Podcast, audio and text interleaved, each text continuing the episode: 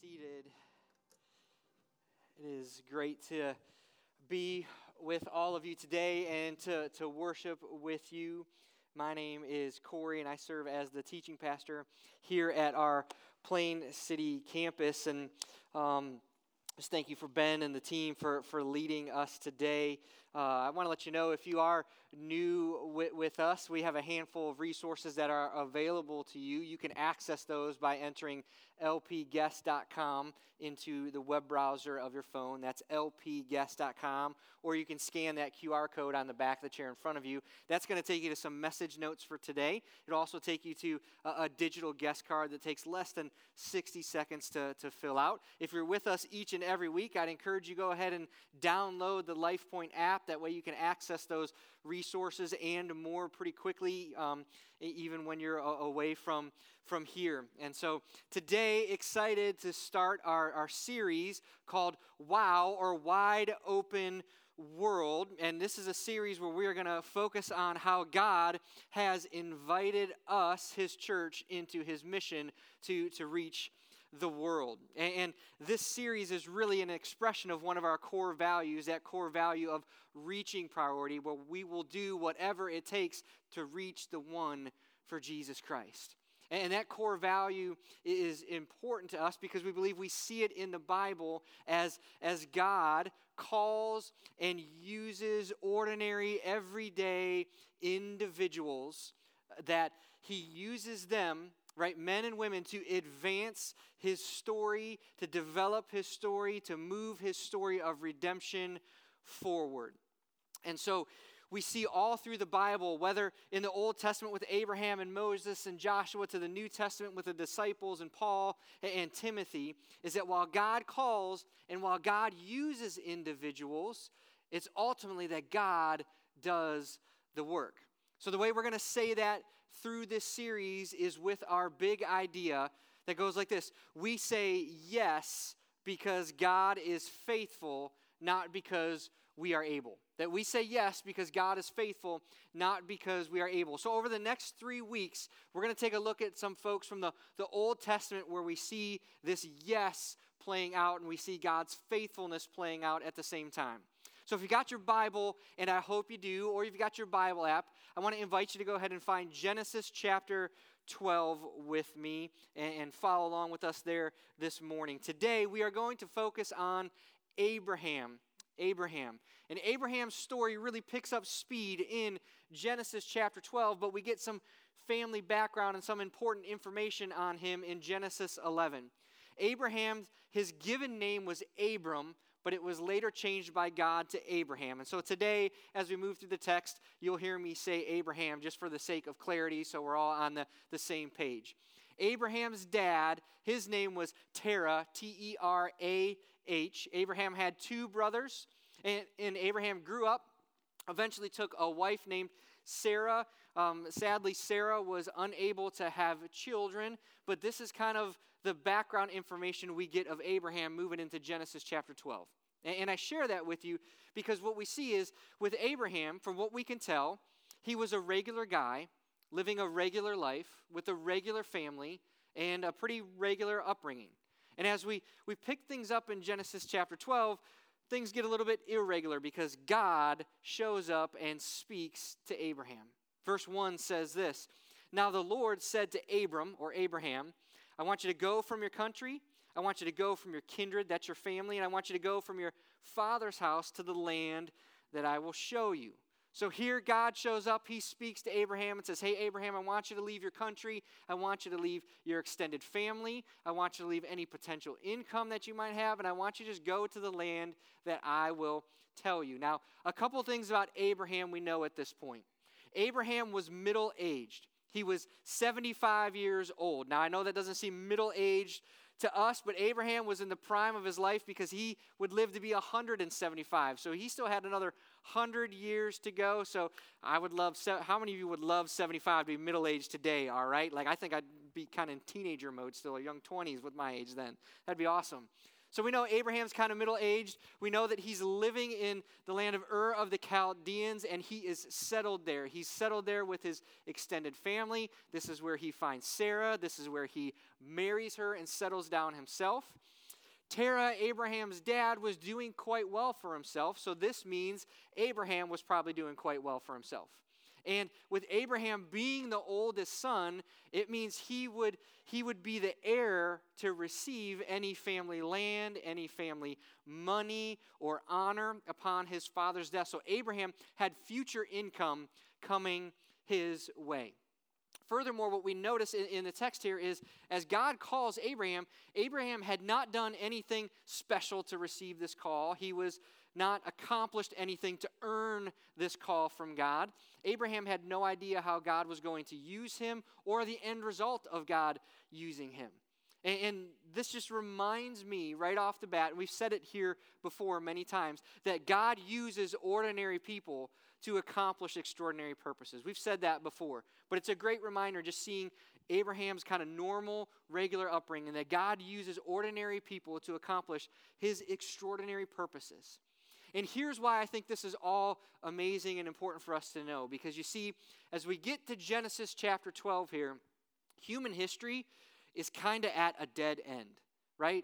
From creation all the way to Genesis 11, the people, the hum, human race, has, has just become more corrupt, more selfish, more prideful, and more broken. And it kind of leads up in crescendos to Gen, in Genesis chapter 11 and verse 4, where the people say, right, let us build a city, a temple to the heavens, and we'll make our name great. This is the Tower of, of Babel, right? We don't have time to hang on this. I think it's like a whole another message for a, another day. But this Genesis 11:4, the Tower of Babel, reminds us that in life, we are either going to be seeking to make a name for God or we're going to be seeking to make a name for our, ourselves right? Love to spend more time there, but we can't today. But this is where human history is at as we enter Genesis chapter 12, right? A, a, a low view of God and a high view of themselves. But God was up to something. God was up to something. Although human history might have looked like it was at a dead end, Abraham had no idea, but God knew what he was doing.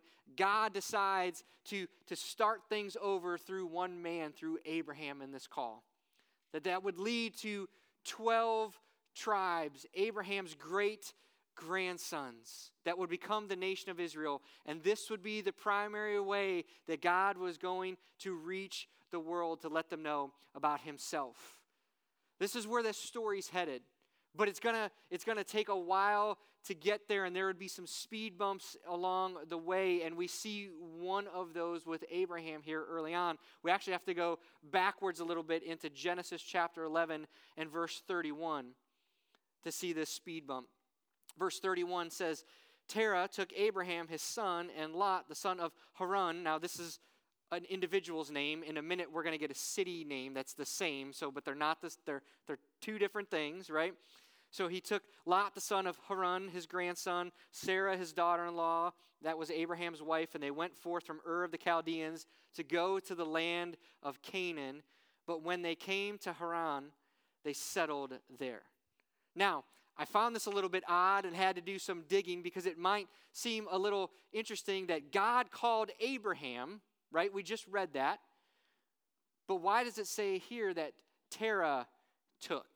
Why doesn't it say Abraham took? If Abraham was the one called, why does it say Terah took them and started off on this journey?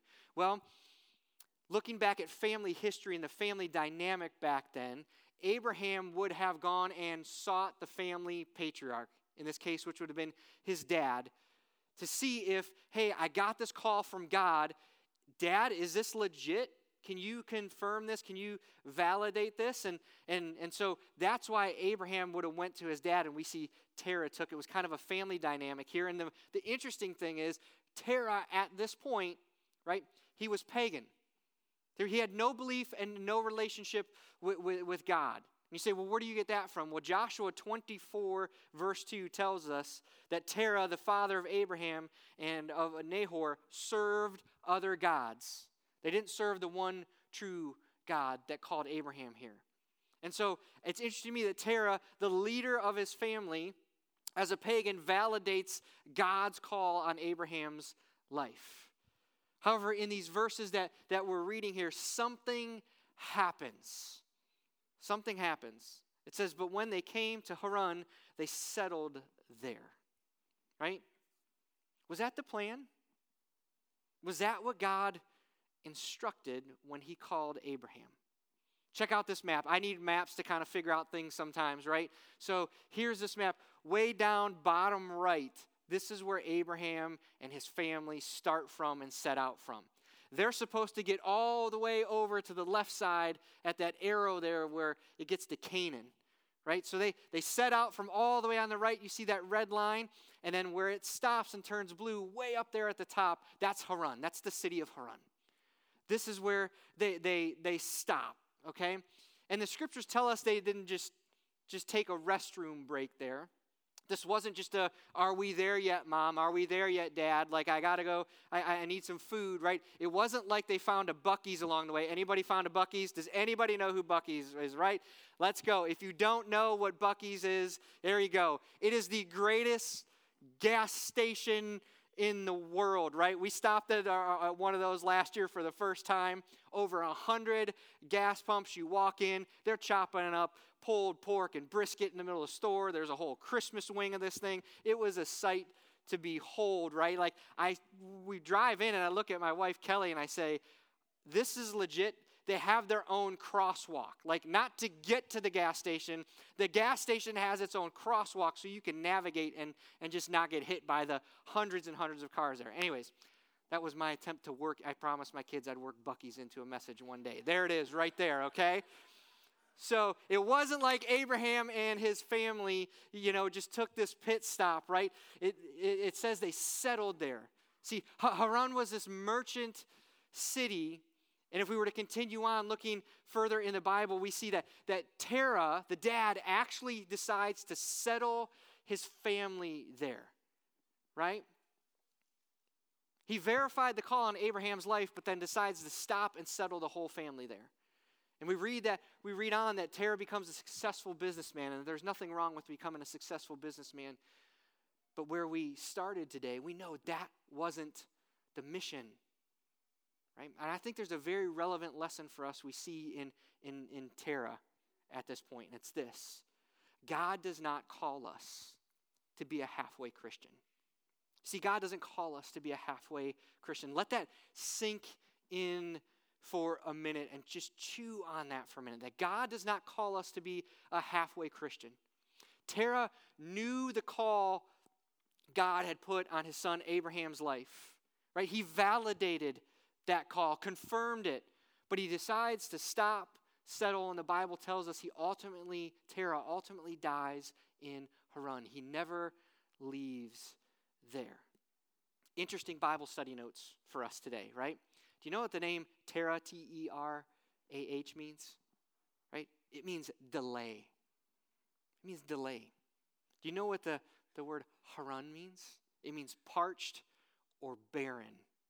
Right? I thought that was so interesting and so noteworthy, especially in this call of Abraham.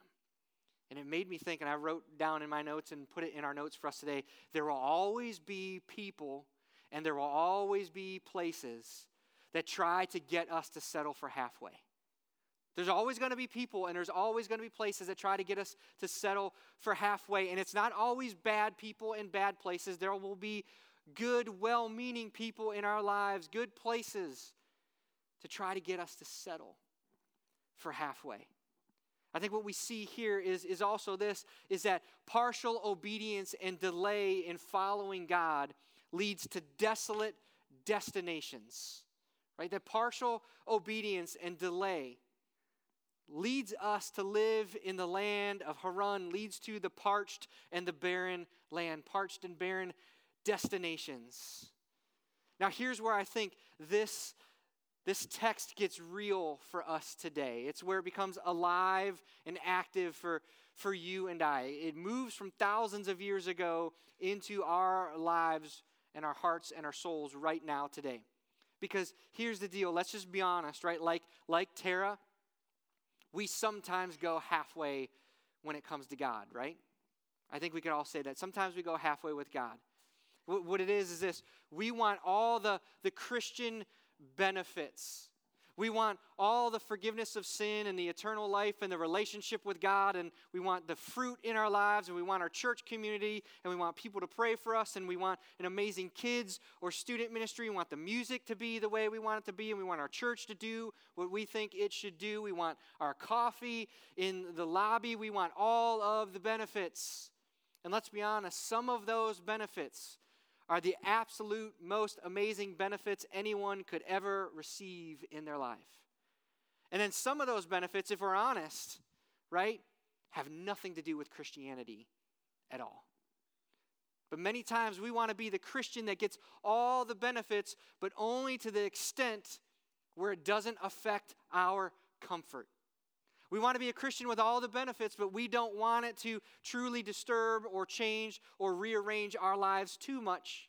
Sure, we're happy with Jesus or Christianity doing a, a few things in our lives, but we don't want it to get too extreme or too radical or too life altering.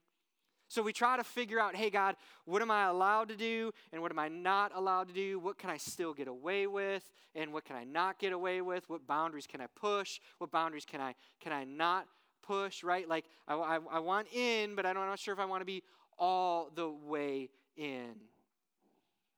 Listen, if that's our thinking and that's our fellowship of Jesus, I just got to be honest with you. That's just religion. That's not a relationship.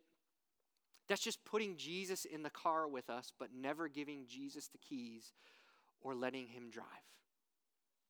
Right? A true relationship with Jesus isn't, isn't one foot in one world and one foot in the other, or having a little bit of how we used to be and a little bit of how we are now, right? Ephesians 4:24 says it like this: put off your old self, which belongs to your former manner of life, and its corrupt and its deceitful desires says, Be renewed in the spirit of your minds. Put on the new self, created after the likeness of God in true righteousness and holiness. In doing so, right, the Apostle Paul writes to us in 2 Corinthians 5 we are to walk by faith and not by sight, right? That if we want to remain in the driver's seat of, of our lives and remain in control, we can be very religious but we cannot be the Christian Jesus calls us to be, and we will wind up settling for halfway. And I know, I know that's pushing, and I know that's stepping on some toes today. But you see, God and Jesus just aren't some accessory, they're not some attachment, they're not some add on to our, our lives. That God did not give his one and only Son, Jesus Christ, to be crucified and to be murdered and mocked and, and ridiculed for the forgiveness of our sins so that we could have a right relationship with him, so we can make just Christianity, following Him, just a part of our lives or a section of our lives or just a Sunday attachment. He did it so Jesus would literally be our life, like it says in Colossians 3. God did not call Abraham. God did not call us to be a halfway Christian. God told Abraham, Hey, I want you to leave your home. I want you to leave your, your relatives. I want you to leave your dad's house. I want you to go to the land I will show you. And, and here's what's awesome Genesis chapter 12, we're back there, verse 4. It says, So Abraham went. He went as the Lord told him.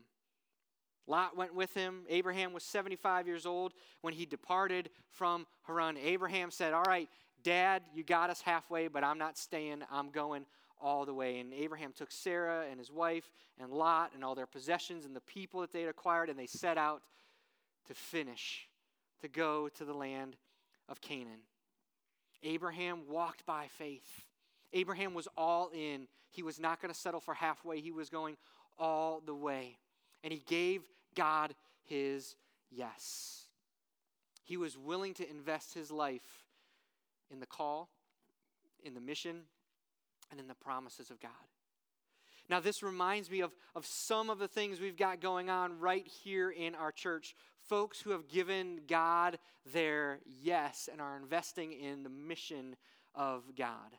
That being part of the, mission just isn't something Abraham got to be a part of and do thousands of years ago. It's something you and I are part of right here, right now, today. So I want to share that with you. So just for a moment, I want you to direct your attention. It's got a short video from a, for, for you, and then we're going to hear from someone who gave God their yes. So watch the screen.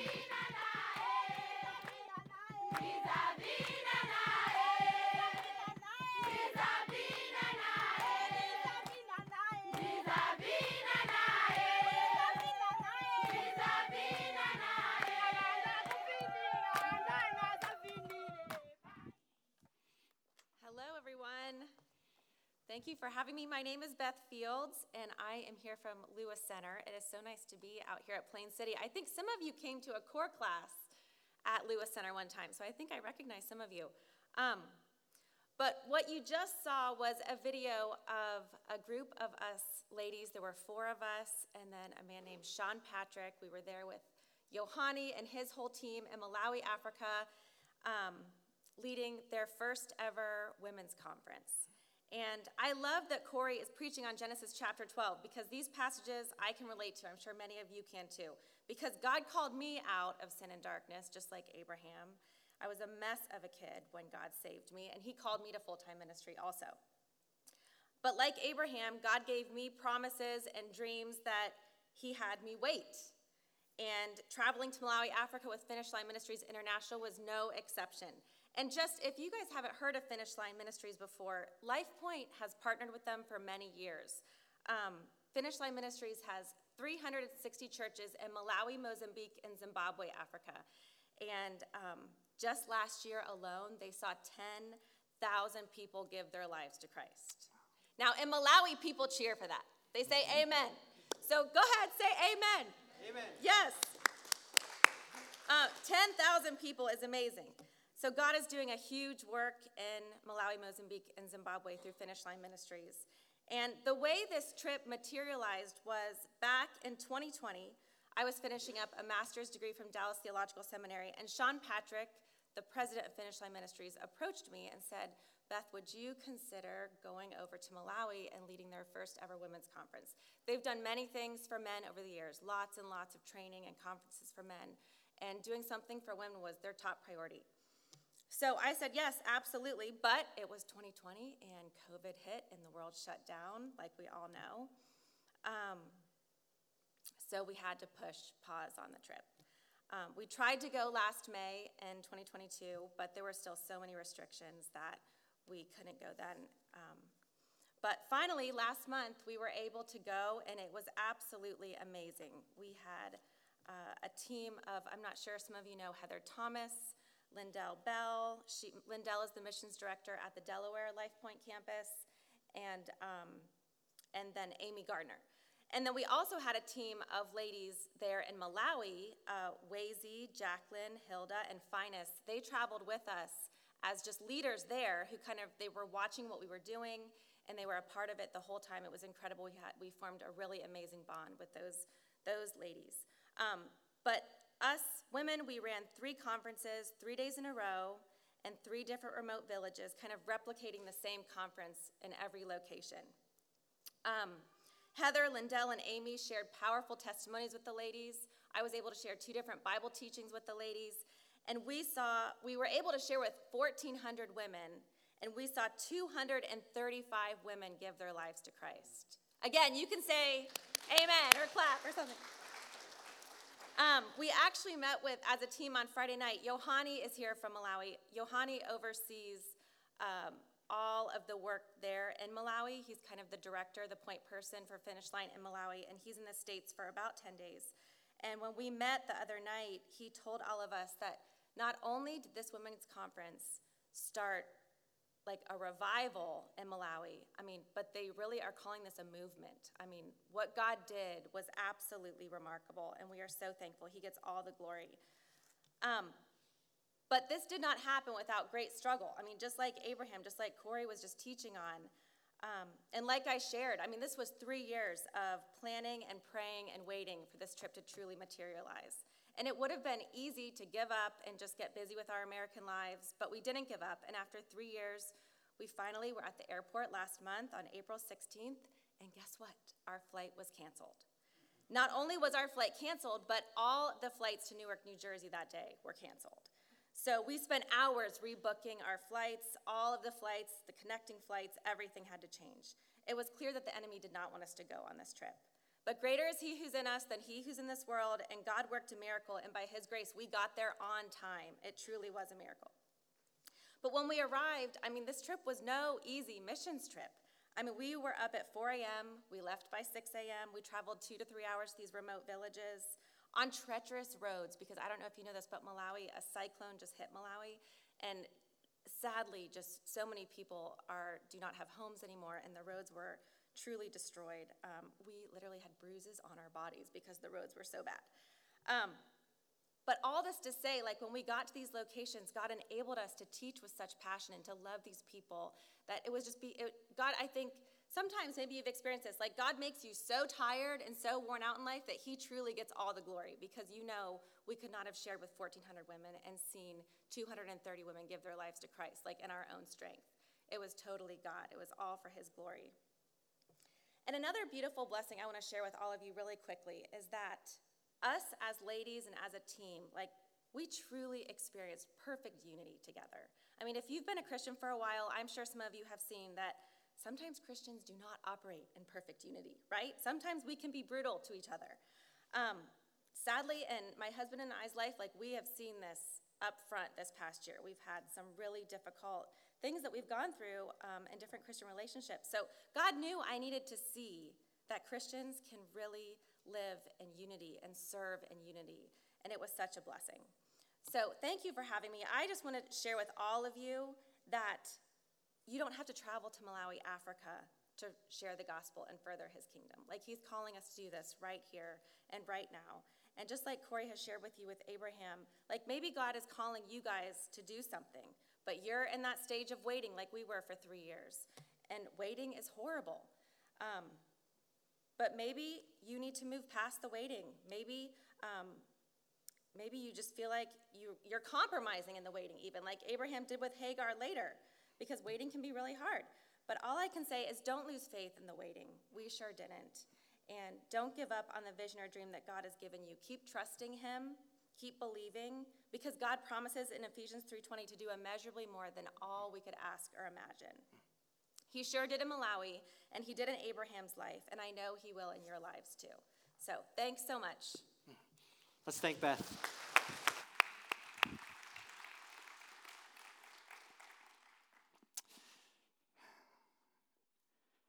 I'm sitting here and listening to Beth and um, and I look down and I see my man Josh here. He's got, he's got a shirt on, right? It says yes by faith. I think that's so that's so cool. Like she's sharing, I'm like, oh, this is awesome. Like Josh is like right front row, yes, by faith, right? That that's what this is, right? Yes, by faith. Giving giving God our yes. See it in our lives, we see it in Abraham. And you know what's awesome when we give God our yes? We see God move right? Thousands of people giving their lives to Christ, hundreds with these, with these women. We can see God move, act, and, and work. And if you look back at, at the text in, in, Genesis chapter 12 and, and verse 2, God's speaking again, and he says, I will make you a great nation. I will bless you and make your name great, so that you will be a blessing. I will bless those who bless you, and him who dishonors you I will curse, and in you all the families of the earth will be blessed. Right? Remember, we said God calls and God uses us, but it's God ultimately doing the work. Right here in verses 2 and 3, there's God says, I will. Notice all the I wills. I'll make you great. I'll bless you. I'll make your name great. I'll bless those who bless you. I'll curse those who curse you. I'll bless all the families of the earth through you. And if we go back one verse at the end of verse 1, it ends up with God saying, What? I will show you the land that you're supposed to go to. Seven times here, God gives up Abraham and I will. He's just saying, Hey, Abraham, I'm calling you. I'm going to use you, but you need to trust me. I, God, will be the ultimate engine to getting it done. And here's what we see for, for us today, where it applies to us. Our role, like Abraham, is to just recognize where God is moving and just join Him in that activity. It's not so much about us just going and doing a bunch of things on our own and saying, hey, God, join me over here, as it is much us opening our eyes and saying, God, where are you at? I'm willing to join you in your mission and your activity. I'm joining you. I'm not asking you to join me, right? And do you know, we read it right here. Abraham learned something amazing. Beth alluded to it while she was talking to it, right? Abraham learned he was blessed to be a blessing. He was blessed to be a blessing. We touched on it earlier, but this story would ultimately wind up with, with Sarah, who couldn't have children, becoming pregnant, having a son. That son would lead to the 12 tribes of Israel, which would become the, the nation of Israel, which would one day lead all the way down to Jesus, the Messiah, the one in whom all the families of the earth would be blessed. God called. God used, God blessed Abraham, and then God moved and God worked and God fulfilled his promises in ways only he could. And here's where this is relevant and relatable and, and impactful for us today. It's that God continues, as Beth just shared, to work right here and right now, working through you, working through us. And you say, Well, I'm, I'm not Abraham. God hasn't, hasn't called me. He hasn't showed up at my doorstep. I haven't got a text or an email from God lately. If that's your thinking today, young or old, whatever stage of life you're in, I would challenge that thinking if you say, God hasn't called me, and say, Yes, He has. Because this is where the Bible's so cool. God worked through Abraham and then the 12 tribes. We get to the New Testament and God decides to work through another man, one man, Jesus Christ. And he decides to work through 12 disciples to advance his story of redemption. And when he leaves, he leaves all those who would follow him, all Christians with a calling on our lives. The Great Commission go, there, go therefore and make disciples of all the nations, baptizing them in the name of the Father and the Son and the Holy Spirit, teaching them to observe all that I've commanded you. And he says, Don't forget, I'll be with you always as you go and do this. This is your call. This is my call. This is the mission of the church. This is the job description of the church.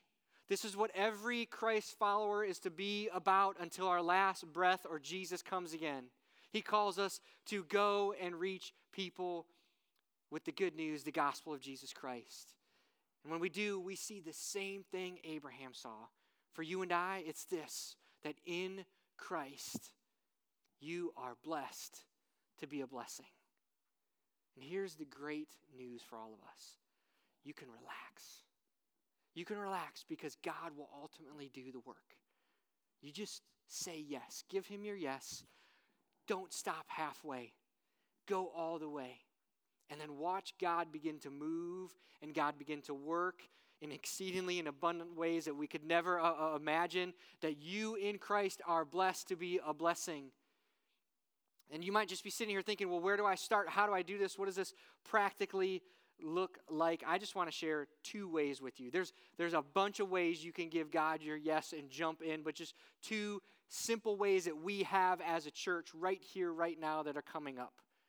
The first one is this we're going to have our wide open world offering coming up the first week of June. Now, we didn't get to experience this last year as a church together because it's right when we launched. We launched right during this series. So it's going to look a little different for us this year.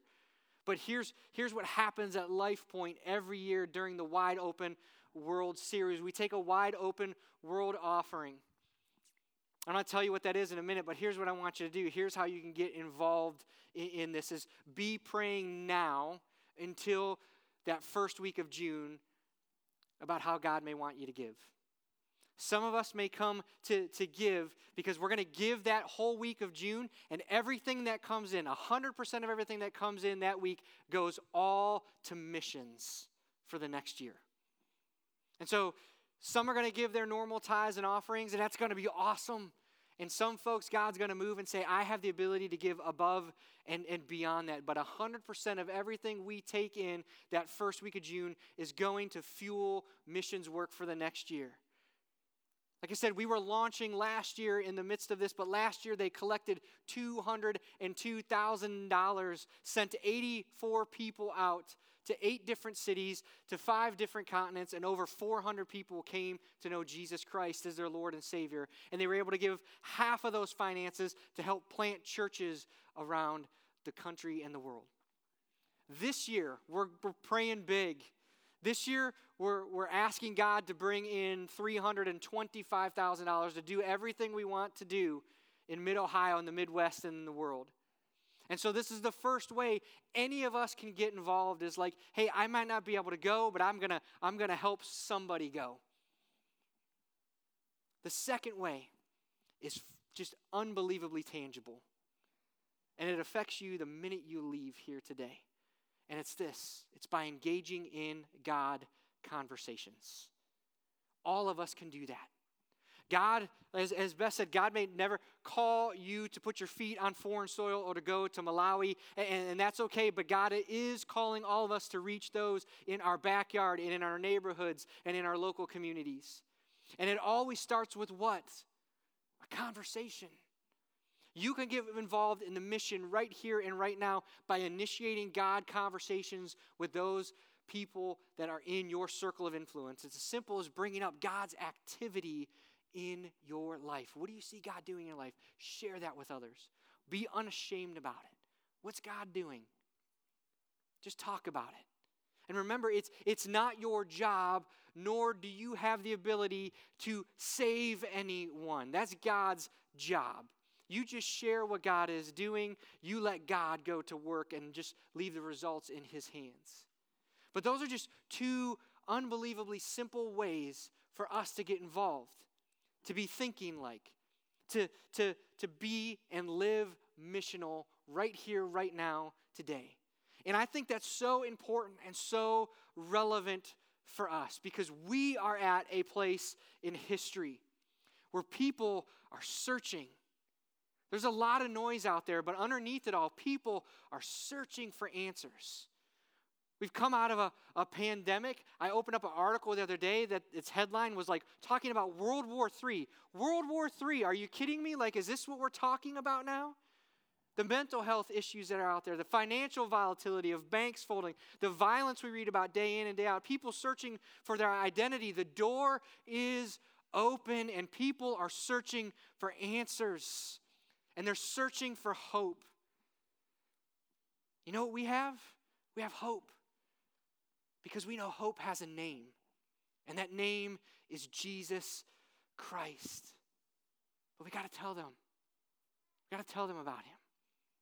You were designed to be a blessing not only to God, but to those around you. But it requires each of us to take our next missional step right where God has us. So I want to encourage you. Let today be the day that we become available, like we sang about earlier. Let today be the day we give God our yes and see just how faithful He is. Would you pray with me? Heavenly Father,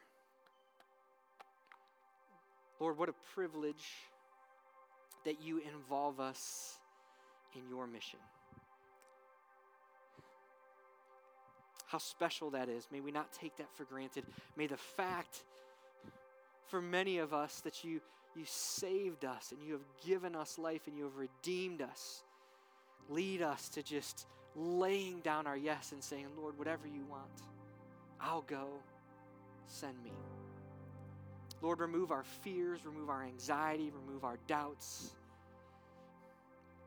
even remove our the wrong thoughts of thinking I got to be stronger, I got to be better, I got to be more articulate. Lord, no, let us just let us just say yes and watch you begin to move.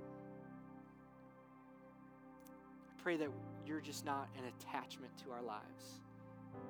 That it's more than just Sunday morning faith. Lord, I pray you would actually be our life And we would be unashamed to tell others about you. Lord, in this series and beyond, I'm praying that you would move. Move in us, Move through us for your name's sake and